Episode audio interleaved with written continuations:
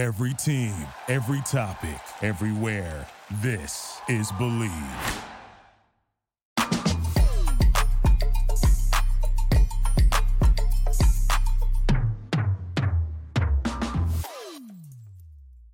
Welcome back, everybody, to Conversation with Carroll. I'm here again with Phil, the founder of YOLO Rum. I appreciate you coming in, man. It's been a long time coming because I've been trying to get you on the air so I can tell these stories, bro. I'm happy to see you. Happy to hang out with you again, man. So, welcome, Phil. I'm glad to be here in the Sunshine State with you, Nolan. Thank you for inviting me. I really appreciate it. It's an honor. No problem, man. Congratulations on everything you have going on here. It's, this is Likewise, quite an bro. impressive setup you have here. Appreciate it, man. Very professional, but I'd expect nothing less from you, Nolan, honestly. I appreciate it, Phil. And man, I'm always appreciative of you and, and what you've done and the relationship we've had because it's come out of like the Wild West, the, the way we've met. And it's a funny story, but it's been a great story because I've gotten to know you, know you for the past four years now, and just all the things, all the experiences that you share with me, I want to be able to share with our viewers because I think it's important to understand the brand of YOLO Rum. It's just not me drinking every day or people just making drinks. It's deeper than that. And, and I want to dive more into it because I feel like the more people understand the brand and the story behind the brand, the more they, they want to cling to it. They want to buy it. And that's why I'm glad you're here. I've, I've been trying to get you for the last two years, but I'm glad now we finally been able to come together, man. And, and just basically, I just want to start with what is YOLO Rum? How'd you get involved with it? And then we'll just take it from there. We started just, honestly, I started with a passion because I liked drinking and I discovered rum in Central America and I felt kind of cheated out of my drinking experience. I was like, why didn't anybody tell me that rum was good? And so I, dr- I drank rum in Central America and discovered Central American rum. It was delicious and I really felt passionate about it. I was like, I'm going to take this to the United States and I'm going to introduce this to everybody. Everybody should know that rum is delicious. And so we're in the very front of that trend. And I, and I believe with my whole heart and soul that that trend is coming. But it's a journey and you've come on this journey with me, man. And I really appreciate all your help and your support. And thank you for that. But it's been a, it's, it has not been easy. You know, we do giant things and like you and the, you know, everything that you're doing and, you know, your productions and stuff, people see YOLO Rum and even having you involved, people believe it's giant just because you're involved. And we're real people with, you know, doing real things and we're making it happen one day at a time. Uh, I like that, man. And and just from how you started, because I know when you're running a business, you're doing it by yourself in the beginning, and you have to get people to believe in your brand and believe in the vision that you have, taking it forward. And I know when you just started with YOLO Rum, it started almost as an accident thing, but then you've grown it into what it is now, which is you only live once. It's become the acronym that's known around, especially nowadays with everything that's going on. It's it's been known more and it's been shown prevalent more. You're seeing rappers talk about it.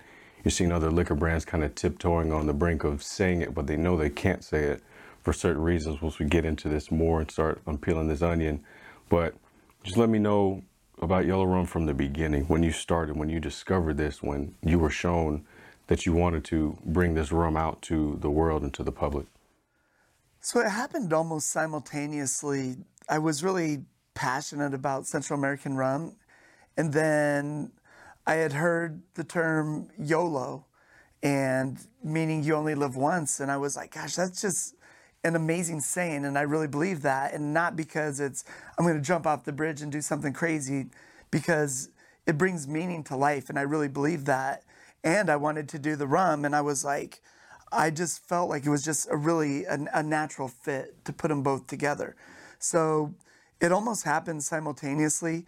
The easy part was put in the idea of I want to call a rum YOLO rum, putting those things together, and the hard part was actually coming up with a rum, and that's really where the story gets interesting because liquor is such a controlled entity in and of itself. And I wouldn't even say that because of the laws, but because of the people that have controlled it for the last really 200 years and even longer than that. And this country has a has a really deep rooted history with spirits and even rum. And it's not a very popular topic of conversation. I feel that rum has really gotten put on the on the back shelf because of the um, what rum means to the history of the United States. But I think it's a very important spirit. George Washington, he didn't distill whiskey. He distilled rum. And I believe that rum is actually naturally the true American spirit. So, in that, we have uh, encountered some very powerful people that have had, that have a lot of influence that don't want us to succeed in our mission. So, we're really it's really a David versus Goliath. Even though I've got you and I know you're the you're Hercules, but it, this really is a David versus Goliath situation with Yeah. the people that control the industry. Yeah, most people think when they see a liquor brand, it's all flashy, like how Diddy's always having the parties and you know everybody's showing all this immaculate stuff. But when you see it from behind the scenes, there's just so much as far as politics and so much as far as influence that goes into a brand. It's just not something that you pop out with, and all of a sudden people are going to think, "Oh, I want to buy it." Well, if they are not accustomed to it, if they're not seeing it, if you don't have the right people marketing it behind you, you're ultimately just going to sit on the shelves. And, and, and I want people to understand more of the business side. And that's why I'm glad I, I've got you here finally now because I want you to explain how politics are involved in the liquor industry, especially with what you've had to go through initially with a said big company that you still fighting with right now. So just explain to us how that went about at a concert and how it's kind of turned in. I want to say rivalry because we're still going. If you beat somebody down and knock them out, you knock their ass out. So you mentioned the concert, and so we made a very powerful uh, enemy at, at, at that particular concert, and um, I will talk about that. There's also a history around rum that I think is very exclusive, and there's some people that are, I would say, even flat out racist in the industry. And when it comes to really the man that made our rum is Don Pancho Fernandez, and he's the best rum maker in the world. But he's he's really been kind of his reputation and his name has been held down by people that don't want him to succeed as a as a Latin man, and I'm and I, and I feel very sorry to say that, but I say it with the the the utmost confidence because of how these people operate. But that being said, the most powerful people in the in the room, and, it, and it's definitely not these people. So, um, and that would come from people that have been making rum for generations, and the United States in particular, but this region has a has an interesting history because rum was a part of this whole developing new world. And so there was something called the triangle, which was molasses, basically rum for slaves. And it's it's a shameful past. And some of the people that are responsible for that, their families still own distilleries and they still hold on to these ancient beliefs. And to me, it being raised in the inner city and being an open minded person and being loving and kind would never want to believe that people would hold these feelings in their hearts. But I really believe that the actions of these people really speak louder than any words that they speak. And because of that, they really try to tarnish the name and the reputation of Don Pancho. Don Pancho is is a legend. He made rum for Fidel Castro. He basically earned his freedom and in 1989 uh, moved to Panama. And we are fortunate enough, and through my wife, Jessica, uh, to know Don Pancho. And he made this formula specifically for us. And so, um, really, taking it back full circle, there's people that are that control the business that don't want anybody new to come in, but they have really old, ancient thoughts. And then moving on, there's really the big players in the game. And the big players of the game, the biggest player in the game is probably Bacardi. And I have tremendous respect for their family. I have tremendous respect for who they are, for what they've done. I admire them tremendously. But they've created some gigantic road, like bumps for us in the road. And one of those being at the uh, Slightly Stoopid concert, probably six or seven years ago now, pre COVID for sure. We were partying backstage and we had put bottles actually on the band's bar. And we were backstage drinking YOLO rum, and anybody that would come up and order a rum drink, I was standing there and I'd be like, hey, you guys have to try YOLO. And so there were a group of guys that were probably like my age now, and they were all drinking Bacardi. And I went over and I was like, hey, you guys got to try YOLO rum. YOLO rum is like, you guys are drinking Bacardi, but YOLO rum. And Bacardi since has come out with some different expressions, but YOLO rum was a lot better than the Bacardi that they had at the bar at the time. So they all tried it except for one gentleman, and everybody was like, oh, this is way better than Bacardi. This is way better than Bacardi. Well, the gentleman that didn't try it was one of the regional vice presidents for Bacardi, and he actually took it pretty personally. And so all of his friends were asking him, like, why doesn't Bacardi taste more like this?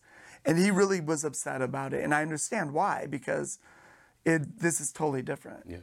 And so, you know, why aren't you the best? Why aren't you the best? And I was confident about that. And I am confident about that since we've won 34 international awards, which it's not just me saying it to you. Balling. Just let it be known. That's balling right there.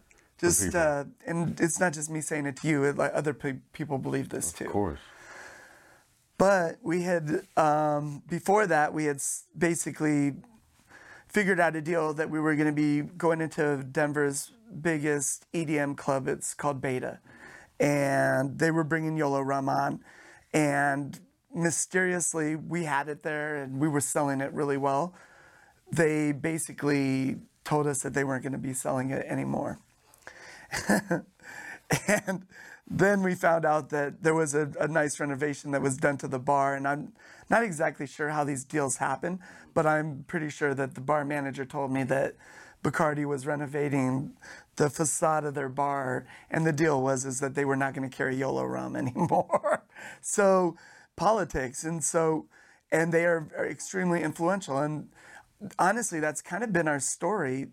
Uh, Bacardi blocked us. You know, this is you know, probably somewhat proprietary information, but we had a, we had gotten accepted into Southern distribution, and there was a, a clause that was exercised in the contract that the if it was going to compete with Bacardi, they had told us that nobody had really ever even exercised that clause before, but Bacardi came down hard on it, and they they basically told Southern, and Southern had just switched over from National Republic distribution to Southern distribution that they had made some kind of threat, is what was communicated to us, that they would switch back um, because of our brand. And to me, that's surprising because we're just trying to make it. We're really, like I said, we're, it's David versus Goliath, and they have everything and we have nothing. So to me, it's like, why would they be so concerned about what we're doing? But it's not the first time, and we've had Sazerac, and and that's not who I was talking about about being the racist. Sazerac is the largest producer of of spirits in the United States, and they opposed our trademark, and it took us five years to get our trademark. But we own YOLO Rum, the trademark, and we fought for that, and we got it. It took five and a half years. It was um, they opposed us, but I really I really feel like you can fight when you have a just position. And when I was looking at the history of all of the challenges of trademarks, I noticed how many companies in the same position as ours basically quit. And so I really feel that there's tactics that are being used by the people that control everything to keep the smaller brands out of the market. And so I don't want to sit here and say we're, it's, we're the victims, we're the victims, we're the victims, because I really feel like we're winners. Yeah. And I feel like we're going to win at this game, and we're determined, and we have things going for us that they don't have, and that is just the sheer will and determination to succeed. And they don't, they'll never know that hunger, and that hunger in our heart, and then the the people that that you know that that have been attracted to us and we've been attracted to each other for that same hunger and that same desire to basically achieve something that's almost impossible and i mean you've played sports at the highest level. You understand exactly what I'm talking about. Like everybody kind of has to be on the same page, and we all need to work toward this together. But we are. We're working toward this every single day. So when was the first time within the trademarking process that you all the re- all the retaliation was starting? You kind of told yourself, we we need to get ready because this is gonna get like this is gonna get real. So we started kicking around the idea of the name YOLO in 2011, and then we got serious about everything in 2012. And at that time, we filed for a federal trademark, and I really knew that YOLO was going to blow up as an expression. So I thought it was important that we be one of the first applications to get in, and indeed we were. And we were the first legitimate alcohol application. That's why we were able to get into the process and actually eventually get our trademark. So we, I, I, I really didn't think it would be opposed. I didn't think, I thought it was all just pretty much just taking care of the process and going, filling everything out, and it was just a done deal.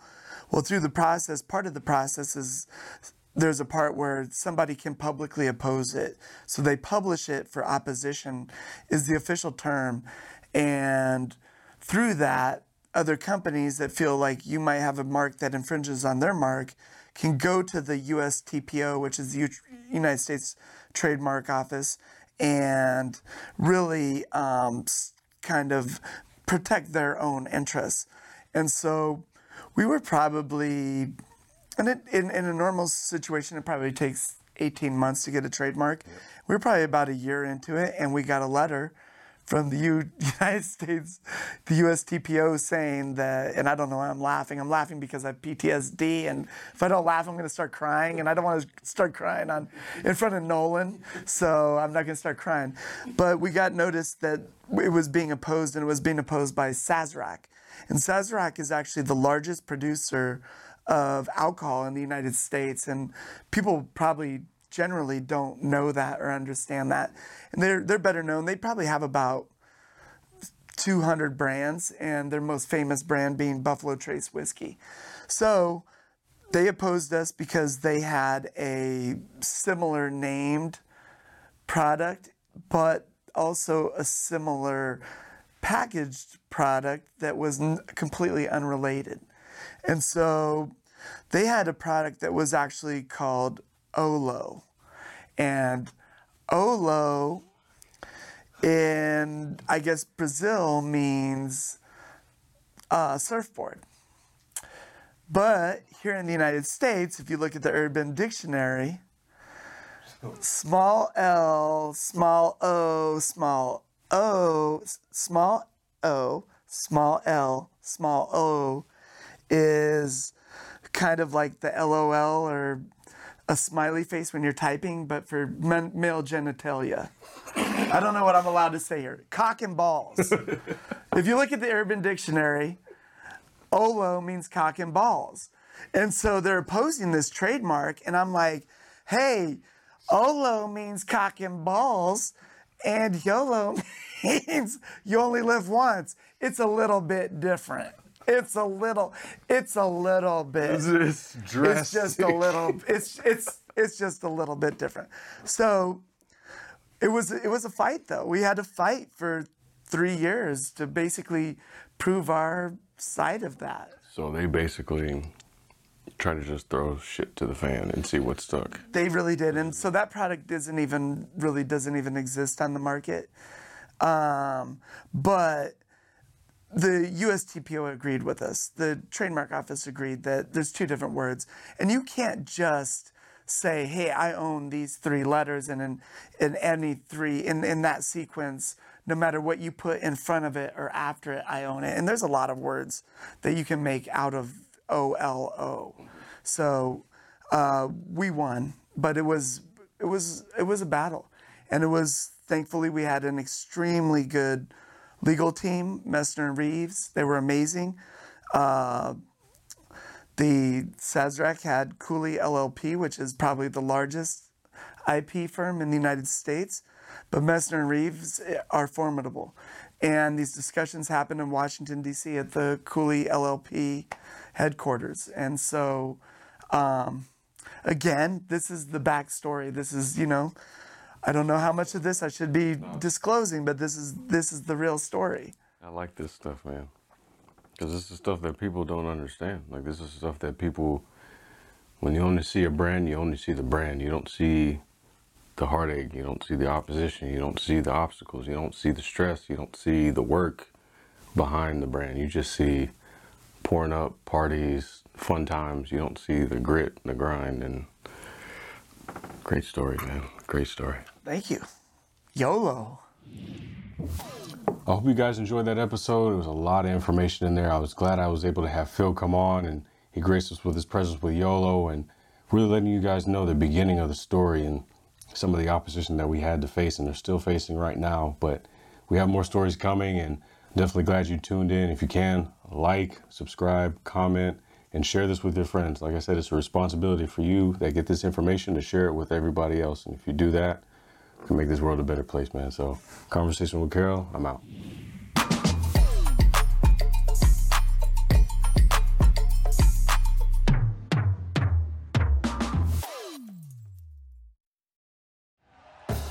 Thank you for listening to Bleav. You can show support to your host by subscribing to the show and giving us a five star rating on your preferred platform. Check us out at Bleav.com and search for B L E A V on YouTube.